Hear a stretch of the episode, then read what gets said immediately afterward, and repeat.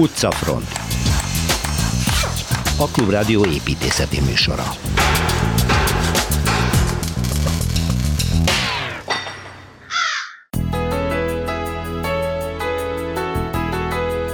A berlini olimpiai stadion szigorúan építés szemmel Szilveszter Ádámtól. A Pedagógiai Múzeum az egykori tisztviselő telep gimnáziumában működik a 8. kerületben. Pompás épület különösen, hogy végre romjaiból feltámasztották, amint azt Kelecsényi Kristóftól megtudhatjuk. Emery Roth, vagyis Roth Imre New York ünnepelt építésze volt. Világhírű épületeivel ismerkedhetünk meg Godban Tibor építész dinasztiákról szóló sorozatának következő részéből. A budai Frankelle utca második szakaszán folytatódik Torma Tamás utcamustrája. És egy utcanév avatóról is beszélünk, Kőszegen, visszakapja háború előtti nevét, vagyis május másodikától újra Séfülöp utcán lehet sétálni. Séfülöp a város mecénása volt, aki az első első zsidó volt a monarchiában, aki nemesi címet kapott a császártól. Erről is beszélgetek Miszlivesz Ferenc szociológussal. Budapesten volt a RAN, azaz a Nemzetközi Szecessziós Örökséggel foglalkozó szervezet soros közgyűlése. Előkelő helyet foglal el ebben Magyarország. Az Iparművészeti Múzeum főigazgató helyettesétől, Jékeli Zsombortól tudjuk meg a részleteket.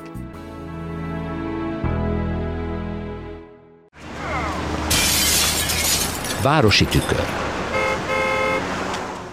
Múlt héten Szilveszter Ádám elárulta, hogy a műsor után azonnal repülőre ül társaságával, csoportjával és irány Berlin, és meg is érkeztetek, szevasz, és mondtad, hogy szerencsétek volt, mert gyönyörű idő volt, úgyhogy a társaságot végig tudtad vinni a tervezett útvonalon, mi mindent láttatok, illetve mondtad, hogy ma az olimpiai stadionról fogsz nekünk részletesen beszélni. Igen. Hát, hát amit láttunk, az, az, abban sok újdonság van, különösen a múzeum környékén. A múzeum szigeten? Igen, most már a, a, a Pergam Múzeum látogatható, de nem a, a szokásos útvonalon, és van, van egy, egy fantasztikus építész, egy angol, Chipperfieldnek hívják, David Chipperfield, uh-huh. akinek gyönyörű épületei vannak, és nagyon szép rekonstrukciók, ami, ami káprázatos. Például a Nagyesz Múzeum, és, és előtte is van egy, egy baromi szép ház, és őt hozta rendbe a, a Miss Van der a Nemzeti Galériáját is. Úgyhogy oda szokott, és állandó vendég. Hát és az a múzeum negyed, az megér két-három napot Igen, akár, hát úgyhogy az kétségtelen. Én amikor voltam, hát ennek már több éve utoljára, akkor volt egy kis időnk, és kimentünk az olimpiai stadionhoz, de zárva volt. Uh-huh. Bevallom neked őszintén, amikor odaértünk, egy olyan nap volt, hogy nem volt szinte senki a környéken. A személyzetet láttam, két-három embert ott bent a kapun keresztül. Nekem elszorult a torkom a félelemtől és a történelmi emlékektől. Uh-huh. Borzalmas volt látni, hogy Európa egyik kulturális központja ismét Berlin, mint a 30-as évek előtt volt, és ott áll mementóként a hitleri Németországgal mindenképpen összeforrott olimpiai stadion. Igen. Borzasztó látvány volt. Tehát nyilván ez, ez az én külön ügyem, nem? Hát nézd, Hogy kezeljük? Én, én épületnek kezelem. Hát nyilván, építészként. És mint ilyen remek. Azt kell tudni, hogy volt 1912-ben egy kis stadion, meg egy, meg egy még kisebb, és aznak, ha helyre épült, amit aztán többen nem használtak, a 16-os olimpiára, ami elmaradt a háború miatt tehát elkezdték az építkezést, utána meg a Hitler egy, egy óriási nagy hatalmas mezőt szabadított fel, ahol, ahol tízezrek gimnasztikáztak vezényszóra. Na most az Albert Speer, aki az építésze volt Hitlernek, kapta a megbízást, és hát ő, ő, ő miután rengeteg olyan, olyan megbízással volt teli, ami, ami új Németországot építette volna, ami nagyon jó építész volt egyébként, elég fiatalon esett bűvöletbe, és hát részt vett mindenben, ő aztán végül is a fegyverkezési miniszter, sok minden másképp. Ő aztán letagadta, hogy a hát igen, de hát konfederációs táborhoz volna köze, de volt köze. Volt mindenhez. mindenhez volt Nem köze. csak építészethez, hanem aztán igen. később tényleg belefolytam. Na most am, amit nagy, nagyszerű, neki volt egy társa, egy, egy Werner Marsch nevű építész, ez egy érdekes és ritkán változat, nagyon mélyen van beásva a terepszínhez képest. Ez egy dombon van, egy nagyon nagy széles dombon, nem messze a Corbusier-nek a Unity Habitation. Mársa épületének a német másolat, a saját maga másolata, itt magasabbak az emeletek. És ez, ez a bemélyítés egy, egy, egy óriási nagy alsó, tehát fölöttről elosztott nézőtér karét ad. Ez szépen teljesen átfordul. és ennek a, a, a a felsőhöz képest középre helyezett, alapra középre helyezett körbefutó elosztóját érdemes körbejárni. A második elosztás az egy szinten följebb van, és az, az a külső peremen megy. Na most ez, ennek az érdekesség az, hogy, hogy kő, minden kő. Minden. Tehát itt, itt az egy nagy, komoly antik emlékezet van. Tehát az, az a monumentalitás, ez, ez nem egy ilyen friss ötlet. Hát igen, de hát ugye az imperiális építészet, a birodalom, nem. ezért nekem az sugalja. Nekem azért nem, mert, mert ez egy gyönyörű sztori, ez ilyen kell legyen. Nagyon szép. Például azok a világító kandeláberek, amik a felső karja és az alsó is lehet látni, mint egy, mint egy fákja, nagyon szépen. Gyönyörű. Ez, ez azt kell mondjam, már dekó minőségű. Na most ez aztán kiszolgálta azt a sikeresnek mondható, de hát az már a hitleri propagandának a, a hatalmas szócsövő vált maga az épület, meg az esemény. Itt a magyarok szépen szerepeltek, nyolc aranyérem volt. A 36-os olimpiáról Igen. beszélünk, amit egyébként Igen. először közvetítettek televízió Igen. technikával. Na most, ami engem igazánban érdekel, az a felújítás, ami a 2006-os foci VB-re készült. No. Tudni, ez, ez nem volt lefedve a stadion. Igen. Hát és érdekessége, előbb mondtam, hogy abban az elosztó karba körbe lehet menni, de a felső látó az megszakad. És szemben van egy, egy torony, ami egy kilátó is, és ott van az olimpiai láng előtt egy. Igen. Tehát ez egy nagyon, nagyon szimpatias, de hatásos beállítás, és ezért, aki ezt felújította, az a, az a Herbert von, von Gerkán és Márk Iroda, ezek, ezek prima építészek, ők csinálták a Habbánhofot és millió gyönyörű épületet. Ők tiszteletben tartották, tehát nem vitték körbe azt a szegét, amire, ami leg, legmesszebb kinyújt, tehát teljes nézőtérre van fedve. Uh-huh. És ezt úgy csináltam meg, hogy nagyon vékony pálcaoszlopok állnak a nézőtér egyes pontja nem sokat takarnak, tehát a hatalmas térben ez egy vékony vonal. Onnan indul sátorszerűen fejlett, sátorszerűen négy kis pálca, és arra van rászerkesztve egy olyan rácsos tartó, ami a legmagasabb ponton és legbelül, ugye, hogy takarja az egész belátót, pontba végződik. Tehát egy háromszög alakú, és ezeket a pálcákon áll, és, és kifut arra a felső körüljáróba. A karéra. A karéra, és pont minden egyes kőoszlop fölött van egy acél cső, uh-huh. ami húzott. Tehát lefogja, hogy ne, ne, ne billenjen el, meg a szél ne kapja föl. Hát ez olyan gyönyörűen van. Mivel van borítva? Ez a borítás, ez, ez fémlemez egy darabig, és, és alulról egy, egy tűlszerű fátyol bevonva, vagy le a szerkezet látni, utána pedig plexi. Uh-huh. Tehát, hogy ne, ne, ne árnyékolja, tehát fényt engedjen be, és esőtől védjen. Gyönyörű munka. Gyönyörű. És nagyon szép, hogy a pálya Jepe, ahol a Herta van otthon. Igen. Herta SC, és ott, ott, ott két magyar név, Varga Zoli, és, és ugye a, a most visszatérő edző, aki hat meccs lesz, a legjobb jobb pénzen, Dárdai Pál, és, és a, a futópály meg sötétkék fehér csikokkal. Oh. No, azt mondtad, hogy a 36-os olimpián hány magyar arany Nyolc. született? Nyolc, Nyolc arany, és ennek van is egy emléktáblája. Igen, ott. és ott elolvasható, hogy női magasságban Csáki Bolya nyert, utána a vívásban Kabos Endre kardvívásban és a csapatban, és Elek Ilona a női törben, Csík Ferenc 100 méteres gyorsuszázban, birkozásban is van két érmünk. És vízilabdában. És, és a vízilabda csapat, igen. a nagy csapat, igen. Halas Olivér, aki lábú volt. Igen.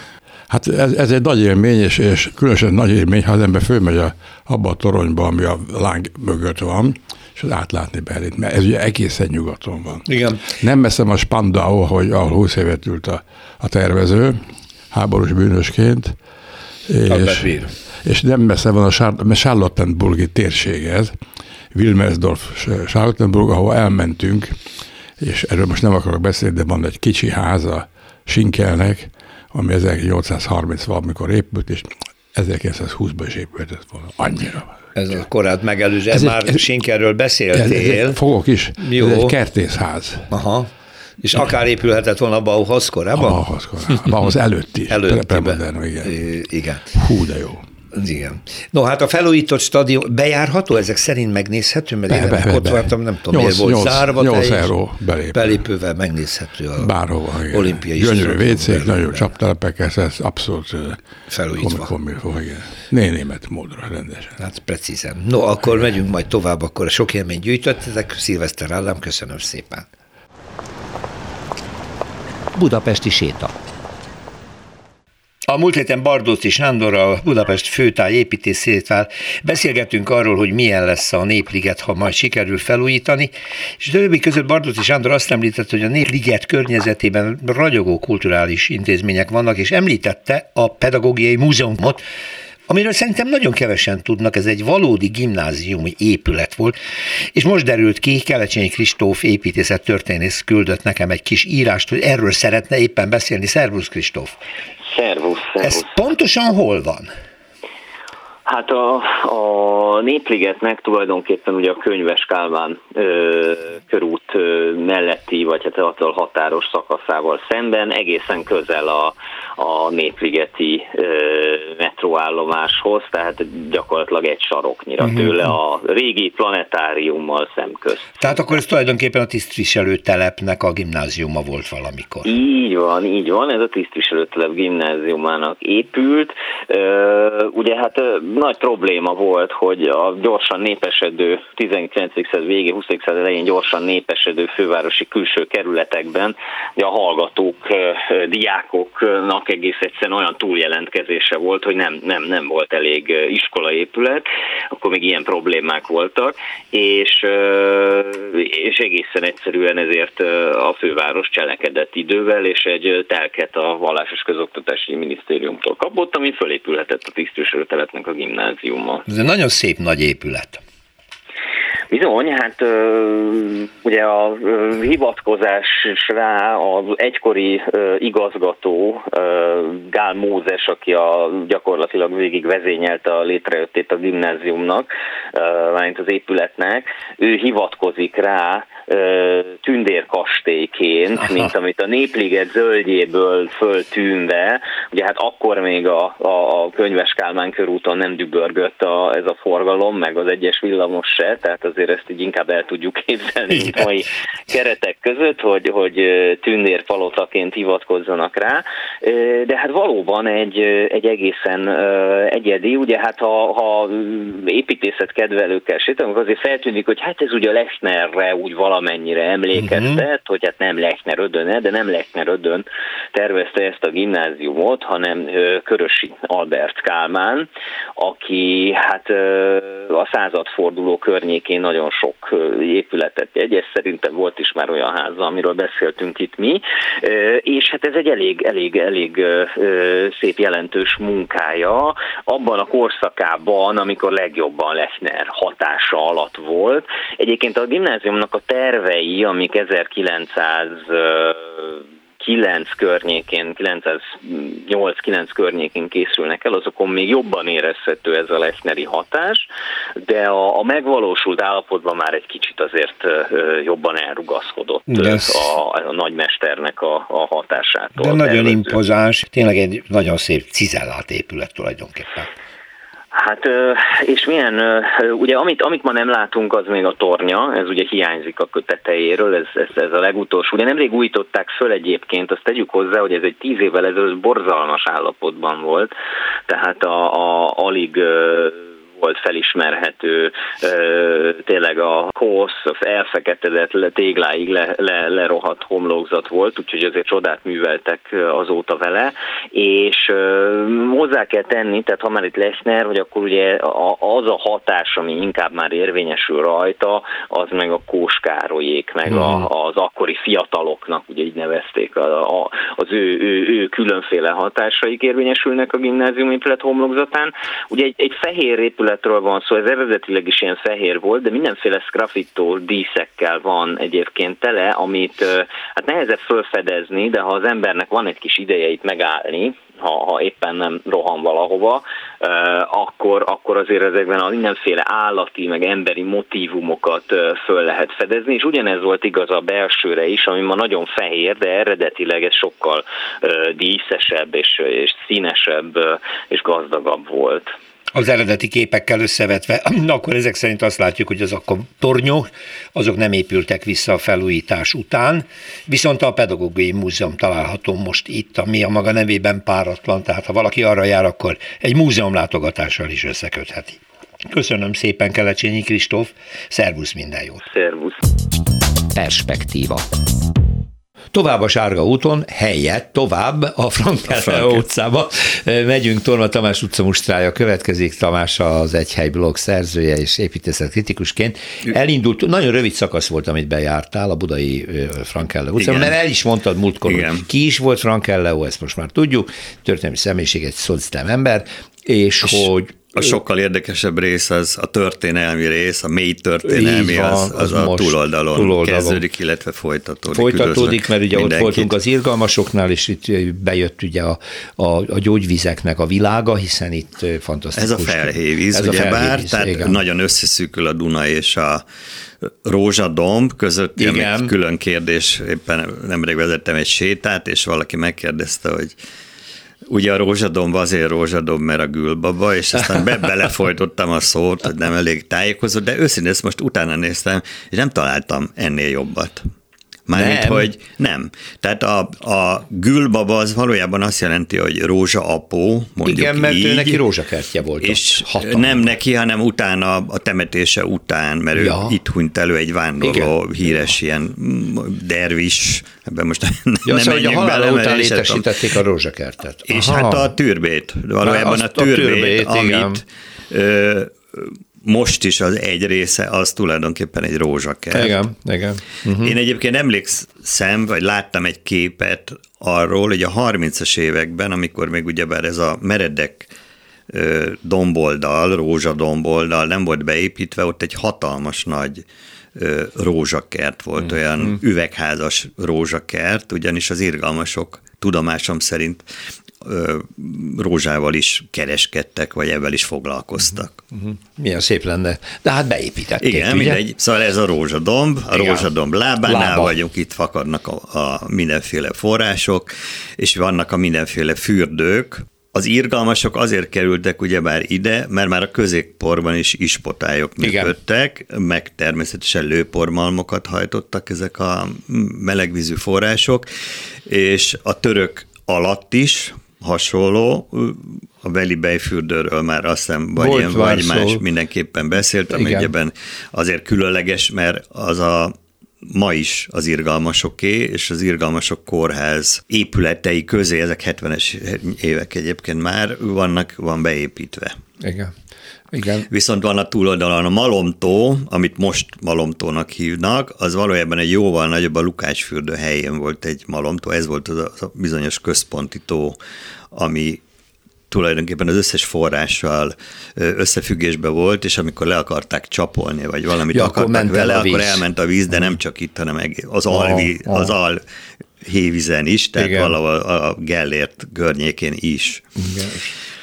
A mostani Malomtó a... mellett van egy rom, amit szinte mindenki azt hiszi, hogy egy török Pedig nem. épület, nem, egy volt mulató 30-es években egy mulató, de ez azért állott még mindig ez a rom, mert, mert a búvárok ott tudnak lemenni. Ah, értem. De attól még rendbe lehetne hozni, mert úgy néz ki, igen. hogy valami egészen igen, borzasztó. Hát ott, ugye már a, a híres vendéglő is. Igen, ő... igen, malomtó. No, ö, akkor menjünk tovább, az épületeket nézzük, a Frankelleón.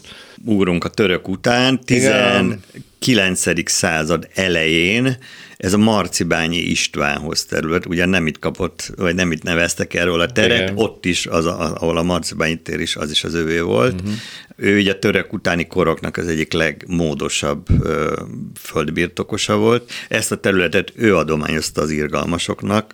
Itt létesült az első tébolyda, Nagyjából igen? ott a fürdők magasságában, uh-huh. igen.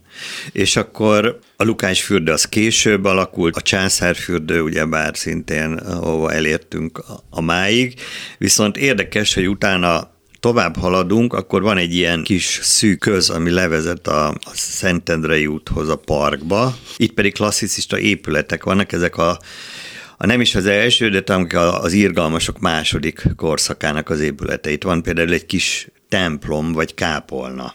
A legrégebbi ö, irgalmas épületek egyébként a felvidéken vannak, vagy voltak, Szepesvárajai kórház, tehát innen jött. És akkor különböző korszakokban itt ugye nagyon érdekes például a Hild udvar, ami a közvetlen a fürdő mellé épült, de még nem volt a mai értelembe vett műemlékvédelem, és simán ráépült. Tehát ugye már a korszakok miatt a törökfürdő sokkal mélyebben igen, van. Igen. Ez több méterrel magasabb a mellette lévő híludvar, és ezt egyébként nagyon példásan úgy oldotta meg a hílt, hogy nem el is bonthatta volna, hogy ezt Lenin elvtársa kapcsolatban szoktuk mondani, de ő nem gondolt, mert ő is értékesnek tartotta, és gyakorlatilag beépítette az egyik sarkát, tehát úgy épült meg a Hildudvar, és aztán amikor felújították a Velibejt, akkor ezt az építész pontosan ö, példásan figyelembe is Virág vette. Csaba.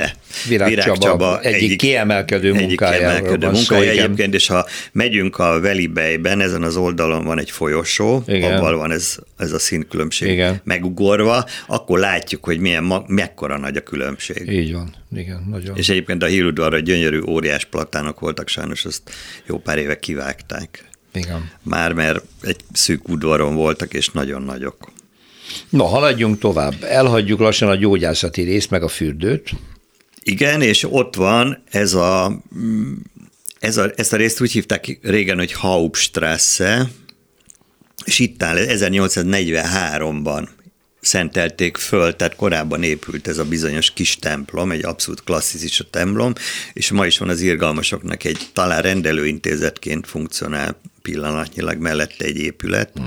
ami szintén hát ilyen amerikai filmbe illő, hogyha valaki mindenáron klasszicizmusban akar forgatni. És akkor újra eljutottunk a végponthoz, az igazi lottóházakhoz. Igen. Mondtam, hogy három rész lesz a Frankellem. Torma Tamás, köszönöm Én szépen. Is köszönöm.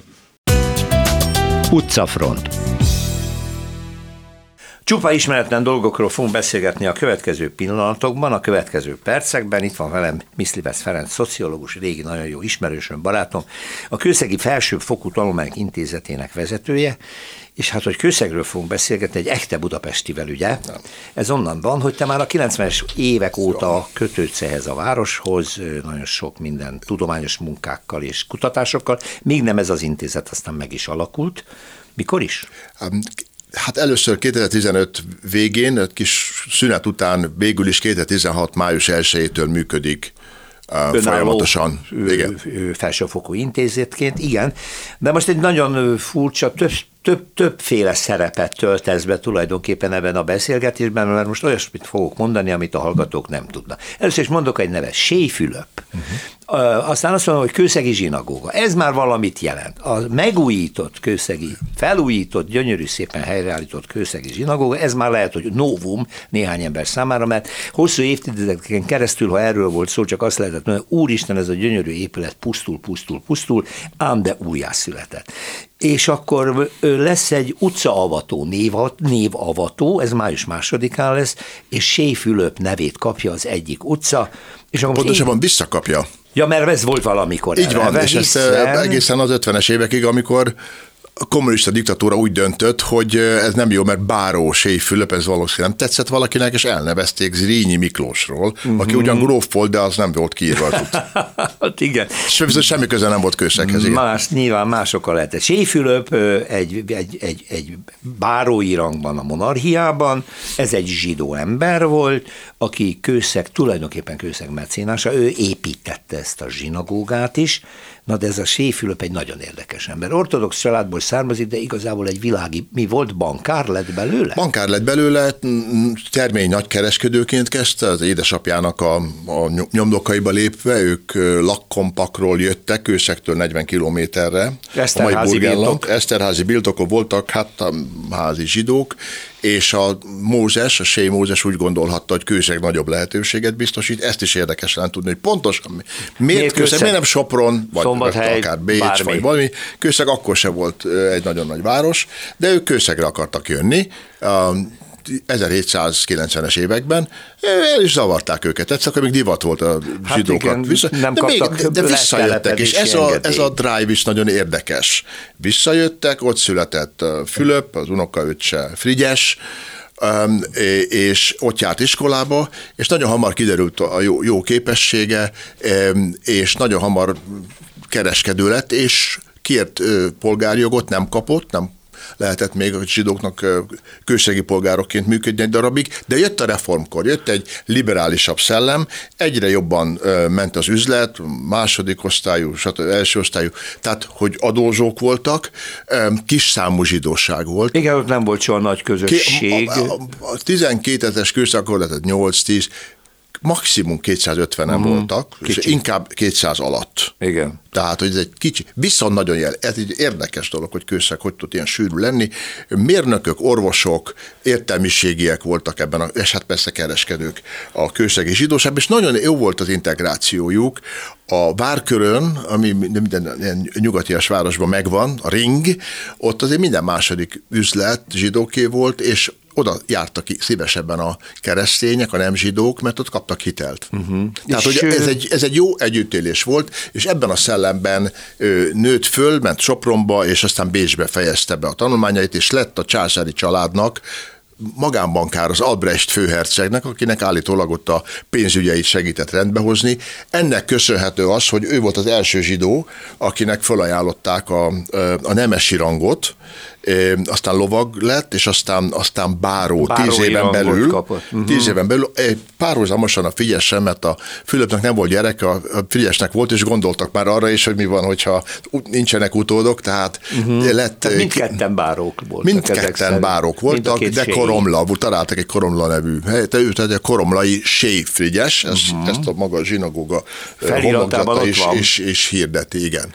És akkor ő, ő már Bécsből, mert ott élt, visszajárt Kőszegre, és támogatja a várost, ennek keretében építeti meg a zsinagógát Így is. van, tehát először a zsidó temetővel kezdett foglalkozni, Aha. még az 50-es években édesapjának emléket, aztán a várossal együttműködve kooperációban csinál, elindította a zsinagóga projektet, ahogy mondanánk, 1858-ban, 60 már át tudták adni, de a város adott hozzá telket, meg téglát, cserepet, és ezek után teljesen ökumenikus szemlélet alapján nem zsidó hát társaságokat, iskolákat, templomokat és stb. támogatott. Még egy hannoveri leégett iskolát is támogatásban részesített a kőszegi csendőrséget, és alapított az Albrecht főhercegre utalva egy Albertianum elnevezésű szegényházat, Aha. ahova ragaszkodott hozzá, hogy, hogy négy katolikus, négy protestáns, négy zsidó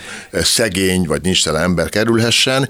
Egy épület tömbben a rabbinak épített házzal ami egy nagy lakás volt, és a ház másik oldalán a polgármester lakása volt. Uh-huh. Tehát, mert erre, tehát az integrációnak egy ilyen nagyon érdekes szemletével találkozunk fontos, már. Ezért is fontos az esemény, ami május másodikán lesz most, hogy itt ez az integráció, vagy te mondtad, ökumenikus tevékenységre, az, ő a várost támogatta, nem a zsidóságot, csak Így kizárólag. Ő valószínűleg akkor el is szakadt a zsidó hagyományoktól, gondolom életformáját tekintve. Ezt, ezt nem, nem tudtuk, tudni. tehát ugye sok történész, helytörténész, Söpte Imre, Mátai Mónika foglalkozik ezzel a kérdéssel, kérdéssel. Az életmódról túl sokat nem tudtunk meg, de azt igen, hogy megbecsült polgár volt a kezdetektől, tehát egyenrangúnak tekintették, mindenféle mm. egyetekben benne volt. A kőszegi takaréknak az alelnöke volt 14 évig, és utána több évig az elnöke volt, tehát már nagyon meggazdagodott korában. A Frigyessel szemben, aki Bécsbe lett nagyon nagyvilági ember, a, a Stadttheater alapítója volt, a, a Séfrigyes, és, és, renge, és hát nagyon nagy világi életet élt. A ringen ő a legfényesebb palotát ő építette, és oda járt fél Bécs. Fülöpnek is volt palotája, de ő a Figyessel szemben visszajárt Kőszegre, pontosan ezt nem lehet tudni, hogy miért. Ő fölépítette a maga imázsát, kőszegi polgár lett, aztán díszpolgár lett, és aztán, tehát egy nagyon megbecsült kőszegi polgár volt, de ezt ő visszafizette, visszaadta a városnak. Neki fontos volt ez a közösség, és az élete végéig tulajdonképpen osztotta a pénzt, és mondani az észt, de megbecsült kőszegi polgárként. Na most emiatt van az, és ez érdekes fordulat, hogy a kőszegiek, ez a kőszegi városi tanács, vagy önkormányzat az 1898-ban, a millénium évében már, már nem élt a, a Fülöp, um, utcát nevezett el róla Báró Sej Fülöp utcát, és valamilyen oknál fogva a holokauszt idején a, a magyar náciknak valahogy nem jutott rá ideje, hogy ezt lecseréljék az lecseréljék. A kommunistáknak viszont igen. igen. Úgyhogy azt hiszem az 50-es évek elején úgy gondolták, hogy ez túl sok itt a Báró, meg Fülöp, és elnevezték az utcát Zrínyi Miklósról, aki volt át kétszer talán, vagy háromszor is kőszegen, ilyen összeesküvés ügyben pár napot, de mondjuk nem, tehát, tehát kőszeghez nem sok köze volt. Igen, mi, hát és a mai napig is az Írni Miklós utcának, és akkor hát ugye telt múlt az idő, belevágtunk ebbe a történetbe, és hát tavaly már működött a zsinagóga, ez egy szép koncert volt, és eljött ennek a nagyon szertágazó Sét családnak két prominens hát személyisége Londonból. Akkor, amikor az új, fe, új felújított Már, már a felújított zsinagógában volt koncert, Aha. Sebestyén Ernő, meg a Ungáris a Filharmoni, tehát már ugye ez, ennek híre elment. És akkor két sév eljött? És kell, Londonban él um, Kathy Henderson, aki úgymond bekerült ebbe a családba, írónő, um, most jelent meg egy könyve, az, el, az elveszett, vagy eltűnőben lévő nagybátyám címmel, ez a sélyekre utal. Um, ennek a könyvnek ez ennek most angol nyelvén jelent meg, és másodikán lesz a bemutatója igen, kőszegen, majd erről még beszélünk. My Disappearing Uncle, és ennek van egy fejezet, fejezet. ami csak kőszegről szól, hogy milyen mhm. volt, amikor először odajött, stb. stb.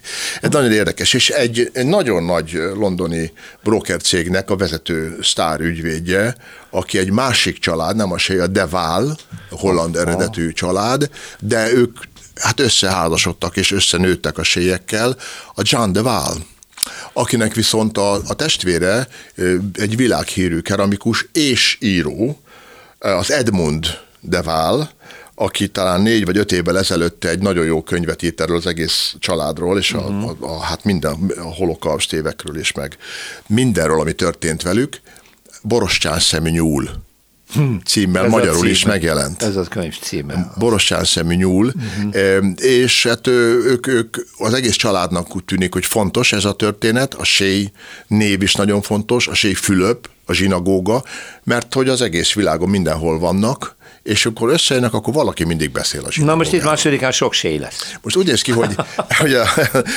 a, a Kathy Henderson szervező munkára köszönjük, 20 jönnek, New York, London, Bécs, Skócia és Belgium. Elképesztő. Tehát ez elképesztő. Nagy családi találkozó és ez, ez egy nagyon, nagyon érdekes történet, mert tulajdonképpen a holokaszt borzalmai és a kommunizmus rombolásai ellenére nem lehetett, tehát nem, nem lehetett kiírtani sem az emlékét, sem a, a létező áradását ennek a családnak. És, és, és ugyanúgy észrevettem, hogy megvan a kőszegi emlékezetben nagyon pozitívan. Séfülöp figurája. A Séfülöp és a zsinagóga. És, hát Tehát, persze. hogy a kősegiek nagyon örültek neki. Jól lehet nyilván, és ez el kell mondani, hogy vannak, és akik joggal mondják, hogy föl kell még tárni pontosabban mindazt, ami a, a vészkorszakban történt a holokauszt idején, kőszegen és környékén. Ezzel ez azért zajlik. Teljesen egyetértek, ez zajlik. Zajlik, ez egy borzasztó De úgy gondolom, hogy azt is föl kell tárni, hogy volt egy korszak, méghozzá nem is rövid, ami 19. század elejétől a holokaustig, Igen. amikor egy nagyon ígéretes együttműködés, és ha úgy tetszik, integráció alakult ki. Ezt nem én mondom először, Adi Endre nagyon híres eszéje, és erről szól a korrobori, a korrobori, hogy nincs más lehetőség, tehát ezt nyilván Magyarok többen... és zsidók együtt tudnak produkálni csak olyat, és hát, ugye, amire az Ahogy a te könyvedből is kiderül, ugye a Budapest zsidországból, hát ez nagyon-nagyon gyümölcsöző együttműködés volt, ezt nem lehet letagadni, és erre viszont ma úgy lehet a legjobban emlékezni, úgy lehet fölvenni a fonalat, ha tényleg a jóra is emlékeznénk. Hát most ez az kiváló alkalom, mert május másodikán az utca név Igen. visszaadása megtörténik ünnepélyes keretek Igen. között. Kathy Andersonnak a könyvét is bemutatjátok Igen. ugye délelőtt Kőszegen, és utána a zsinagógában. Így van. A Budapest Fesztivál zenekar ad egy fantasztikus koncertet, ez lesz a protokolláris, illetve az ünnepi Igen. programja a dolognak. De a lényeg az, hogy hogy nagyon hosszú évtizedes pusztulás után sikerült a zsinagógát megmenteni. Ez egy állami beruházás volt, a kormány adott rá pénzt, nagyon sok pénzt adott rá, mert gyönyörűen sikerült helyzet. Mi a műsorban be is mutattuk az építéssel Aha, együtt, hogy jó. milyen lett az, mi, honnan sikerült visszahozni majd a sírból. ezt a gyönyörű épületet, ami ma most mi? Az a te felső tudományok... Tehát, tehát ugye az volt az elképzelés, hogy amennyiben lesz igény hitéletre, Igen. akkor együtt fog működni egy, egy olyan szervezettel, akinek etéren jogosultságai vannak. Ez azonban nem valósult meg, mert hát ez egy túl szövevényes történet, és nem van túl szép. Úgy tűnik, hogy nem, nem. nem lesz hitközség tűnik, hát, már.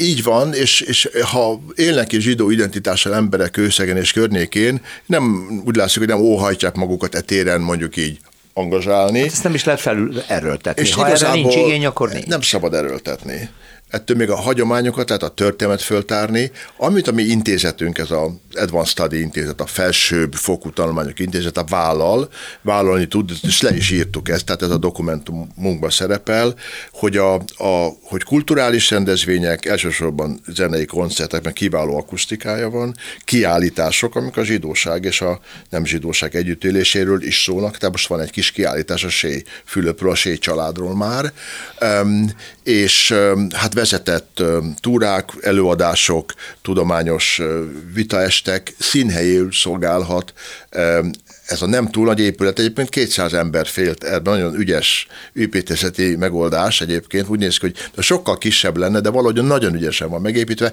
100 nő a karzaton és 100 férfi lent, ma már ennyit nem engednek be, Egyébként de... gyönyörű a helyreállítás, a karzaton állva láttam, hogy Aha. eredeti fa berendezések megvannak, Igen. szépen res, res, rekonstruálva, és, és, és csak annyi technikát épített be a felújító szakgárda, de, de amennyi, Zoltán, kell, amennyi kellett, többet nem, igen. és hát egy csodákat művelt, és ahol Igen, tehát ez egy ilyen emlékezethely, egy, egy zarándok és hely, egy, és egy kulturális központ, és egy nagyon szép és a zsinagóga mögött is van egy nagyon szép kis hátsó kert, ami ilyen beszélgetésekre, szemináriumokra alkalmas, a rabbiház, volt iskola, és jelen van, ahol lehet majd, nem tudom, jegyeket árulni, vagy könyveket árulni, sőt olyan terv is volt, hogy a mellette lévő eladó épületet is hát valamilyen módon megvennénk, vagy bérelnénk, és ott állandó nagyobb kiállításokat csinálnánk. Tulajdonképpen Kőszegnek ez a, ez a szerep nagyon-nagyon passzol. Tehát a kultúra, a művész, a régi és az új művészet által bemutatva, tudományos kutatások által föltárva, ez szerintem az a szerep, amit a város vihetne, és ez úgy néz ki, hogy a zsinagógának köszönhetően egyre nagyobb az ismertsége, hiszen New Yorkból egyetemi kollégáim mondják, akik ott dolgoznak, magyarok, hogy nem is tudták, hogy ilyen sok mindenkinek van köze ott a Columbia Egyetemen uh-huh. kőszeghez. Kiderült. Tehát ez a kicsike épület, ez, ez, ez New Yorkig látszik. Ilyen, menjünk kőszegre, egy épület bejárásra is megérdemes elmenni a csodálatosan felújított zsinagógába is. Mizvesz Ferenc szociológus, a Felsőfokú Tanulmányok Intézetének vezetője, alapítója volt a vendégem, úgyhogy gratulálok és sok sikert kívánok a jövőben. Nagyon szépen köszönöm. Utcafront. Na akkor most dagadjon a magyaroknak a keble, mert amiről most Godnang Tibor építészeti kutató beszélni fog, az építész dinasztiák történetes sorozatában Szervusz Tibor. Szervusz. Ez egy hihetetlen siker, egy magyar építésznek az amerikai sikere, világra szóló sikere. Itt a Roth családról van szó. Hát akkor nézzük, hogy egy egyébként ma már Szlovákiában lévő faluból indul, ugye, Gázszécsről. Igen, igen, pontosan. Ez melyik Rót, aki ezt a pályát befutja onnan? Rót Imrének hívták. Imre, nem Imre. így ismeri a világ, ugye? Mert Igen. aztán később. Amerikában módosítja a nevét. Igen, Emery Roth néven Emery Roth, de talán már így hallottak így, a hallgatóink igen. róla. Valószínű. 1871-ben születik. Apukája vendéglős ott a Gászécsi ö, faluban. Hamar meghal Ez sajnos. egy zsidó család. Ez egy zsidó családról van szó és árvár, árvaságra jut a, a, az Imre. Hát rengeteg testvére van, 8-10 vannak testvérek? Igen, hogy? igen és, hát nem, és hát nagyon, ugye meghal a családfő, és, és valamit tenniük kell, és, és ismernek Amerikában, Chicagóban egy rokont, aki, akit, akihez oda, odautaztatják a kis Imrét 13 évesen, mm-hmm. és a családi legenda szerint az úton elveszti a címet, a Chicagói címet a, a Imre, de úgy tűnik, hogy feltalálja magát. Ott Egyszer egyedül 13 évesen megérkezik. Ez, ez ugye ez a, ez a legenda. Ja, igen, ez a igen. legenda. És, és hát ami, ami viszont tény, hogy, hogy, hogy inasoskodik, dolgozni kezd, és beáll egy építészeti irodához, és ott szép lassan megtanulja Csikágóban vagyunk, és ott megtanulja a, a szakmát tulajdonképpen autodidakta oh. módon, úgy, hogy hogy 22 éves korában, 1893-ban már műszaki rajzoló. Hoppa, aha. És részt vesz a Csikágoi világkiállításon. A tervezésben már valamilyen módon. Mint uh-huh. rajzoló. Uh-huh. És ott felfigyel rá egy, egy nagyon fontos építész, úgy hívták, hogy Richard Morris Hunt, aki. New York egyik meghatározó építésze volt akkor, és megtetszik neki a, a munkája, és, és, és állást kínál neki New Yorkban. Hm. Úgyhogy Ró Timre elmegy New Yorkba, karriert csinál, először Huntnál dolgozik, aztán 1898-tól önállósodik, miután meghal Hunt és önálló céget alapít, és akkor, Emery, már... és akkor lesz Emery Rót. És már tervez. Tehát ezek szerint már a nevét, akkor... és, és elkezd Saját tervezni. Céggel. Tehát a 19. század végén járunk, meg is nősül, négy gyerek születik a házasságból, és a két fiúból építész lesz. No, itt, így a dinasztia akkor majd létrejön, de akkor menjünk Emery Rótig vissza, hiszen igen. amit ő New Yorkban épít, az a mai napig is pompázatosan látható, és meghatározó a városképben. Hát úgy kezdi, hogy, hogy a magyar kolónia, az ottani magyar kolónia rendelt tőle munkákat, a, egy magyar éttermet a Broadway-en uh-huh. tervez, 1900-ban, aztán egy, egy elég fontos bérházat, egy hatameletes árdekó stílusnak mondható bérházat, a De Saxonit, szintén a broadway és aztán utána főleg szállodák építésével kezd foglalkozni. 1903-ban a Hotel Bellaclaire, szintén a Broadway-en, aztán az East Side-on egy zsinagógát is tervez, 1903-ban ez egy mor stílusú zsinagóga. Van egy, egy, egy templom, egy református templom, igen, ami a igen, magyar közösségnek igen, épülő református templom, azt viszont ő tervezte. 1915-ben. Szép karcsú, nagyon igen, szép épület. Igen, igen. Első magyar református templom néven futott, futott fut. Manhattanben épült. Igen. Aztán 1925-ben már egy egy hotel, egy újabb hotelt tervez, a Ritz Hotelt, Hoppa. 42 emeletes Ritz Hotelt a Park Avenue-n, Hát ez akkor talán az egyik legmagasabb épület. Igen, akkoriban már ugye ez egy már felhőkarcoló Annak számít. számított.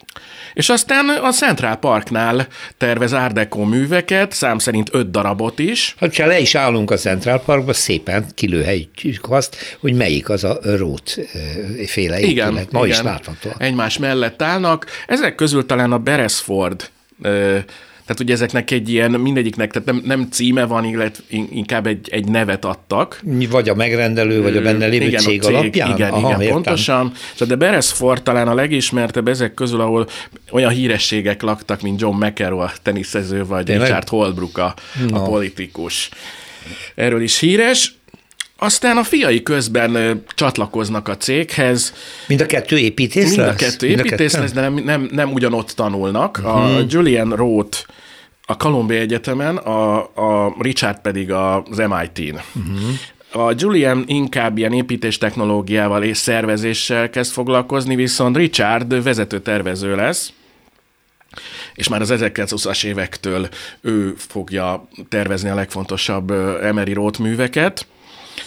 1947-től az Emery Roth cég Emery Roth Sons nevet veszi fel, és hát egy év múlva el, meg is hal eh, Roth Imre Emery Roth, tehát 1948-ban járunk. És akkor a fia viszi tovább. És hát nagyon prosperál még utána a cég, és az 1980-as években már 300 fős nagy cégé válik.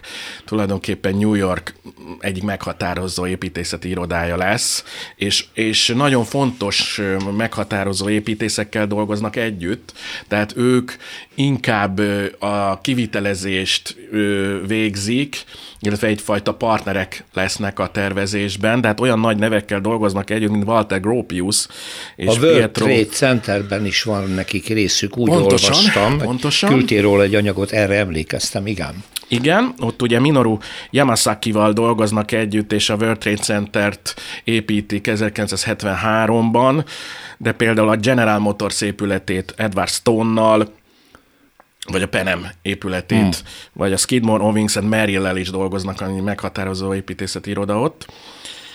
Aztán a, még egy generáció csatlakozik a, a családi céghez ifjabb Richard Roth. No.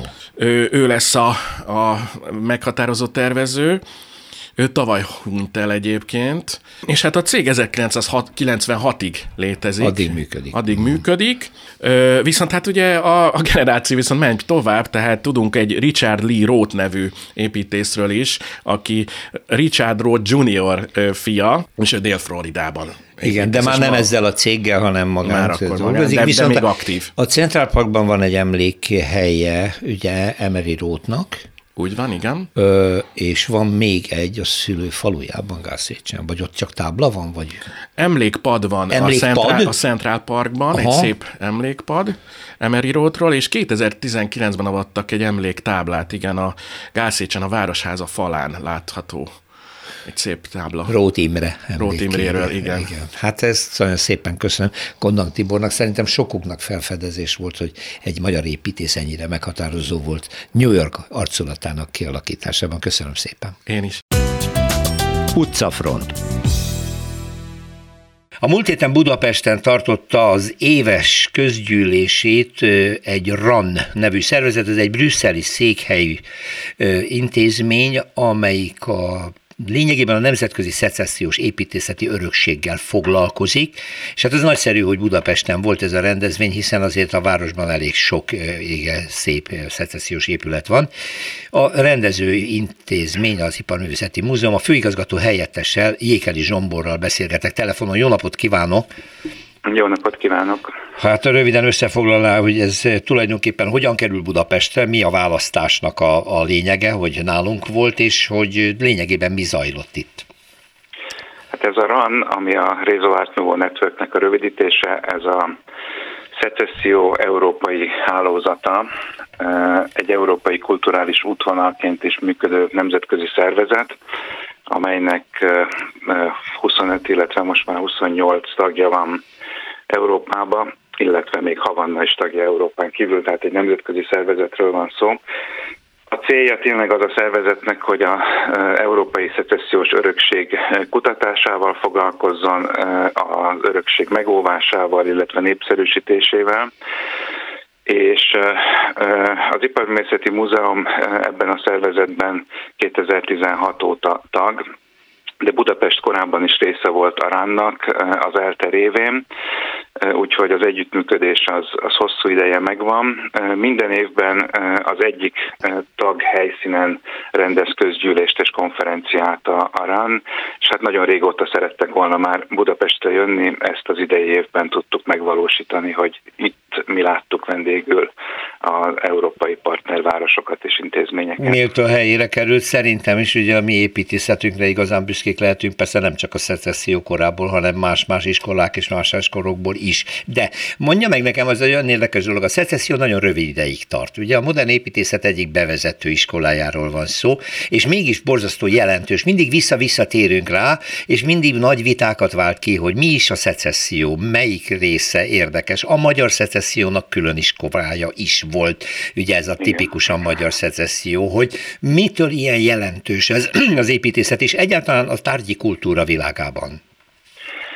Hát talán az utolsó olyan korszak volt, amikor, amikor még egységesen az egész európai művészetet ez az irányzat határozta meg. Nem feltétlenül stílusként lehet a szecessziót értelmezni, hanem tényleg egy mozgalom volt a hagyományos történeti formáktól való elszakadásra törekvő művészeti irányzat tehát ezért is lehet annyira sokféle változata, különböző nemzeti szecessziós stílusokat ismerünk. A másik nagyon fontos, hogy egy, egy összművészeti irányzat volt, tehát nem csak az építészetre terjedt ki, hanem a belső építészetre, berendezésekre, bútorokra, minden egyébre És, és Magyarország nagyon erőteljesen kivette a részét ebből a mozgalomból, a Lechnerödön által fémjelzett magyaros szecessziós építészettel, de sok minden mással is, és az Iparművészeti Múzeum pedig ennek a korszaknak az egyik legnagyobb európai gyűjteményével rendelkezik, mert szerencsére a mi elődeink már 1900 körül felismerték ennek az új irányzatnak a jelentőségét, és a akkor frissen megnyílt Szecessziós Iparművészeti Múzeum épületébe egy nagyon komoly gyűjteményt is összeállítottak. Van verseny Bécs és Budapest között ebben az időszakban? Természetesen igen, ugye itt Budapest nagy fejlődésének korszakában vagyunk, a Millennium idejében, amikor gyakorlatilag megépült a ma ismert város, a bécsi és a magyar szecesszió az elég eltérő irányokat követett, bár vannak olyan magyar építészek, akik Bécs felé tájékozottak, a vágó testvérek például, de nagyon érdekes, hogy a, a múzeumunk például a legtöbb európai országból gyűjtött szecessziós tárgyakat, Bécsből pedig alig. Valahogy hmm. távolabbra próbált minták és előképek után nézni a, a, a magyar múzeumi világ abban az időben, de nyilván azért a, a, a szomszédos fővárossal a versengés az megvolt. Olyan sokféle elnevezése van, ugye a országonként más-más elnevezése van. A magyar szecesszió szó honnan származik? Ugye, mert nevezik ezt Art Nouveau-nak és másoknak is, de ez a szecesszió, ez, ez egy nem magyar szó, ugye? Honnan van ez? Hát pont ez az, ami egyébként Bécsből jön, tehát a, a, a bécsi művészeknek volt ez a önálló utakat járó köre, akik a szecesszió szervezetébe csatlakoztak és kiváltak az akadémiai keretek közül. Tehát a magyarban Bécsből jön ez a szó, franciák szere használják az átolót, igen. igen, angolok is, de sok más neve van valóban ez a liberty stílus, ahogy az olaszok nevezik, vagy a, a modern stílus, ahogy Katalóniában hívják. Részben arra is törekszünk egyébként ebben a, a RAN nevű szervezetben, hogy e, egymás szecessziós művészetéről is e, egyre többet tudjunk konferenciák, előadássorozatok keretében, és hát van egy nagy összekapcsoló programelem, ami szintén Magyarországról indult egyébként ki, a Szecesszió világnapja, amit minden évben június 10-én közösen ünneplünk. Igen, erre majd mi is külön fogunk figyelni. Nagyon szépen köszönöm Jékeli Zsombornak, a RAN alelnökének, az Iparművészeti Múzeum főigazgató helyettesének, és további sok sikert kívánok. Minden jót viszontlátásra. Köszönöm szépen a beszélgetést, viszontlátásra.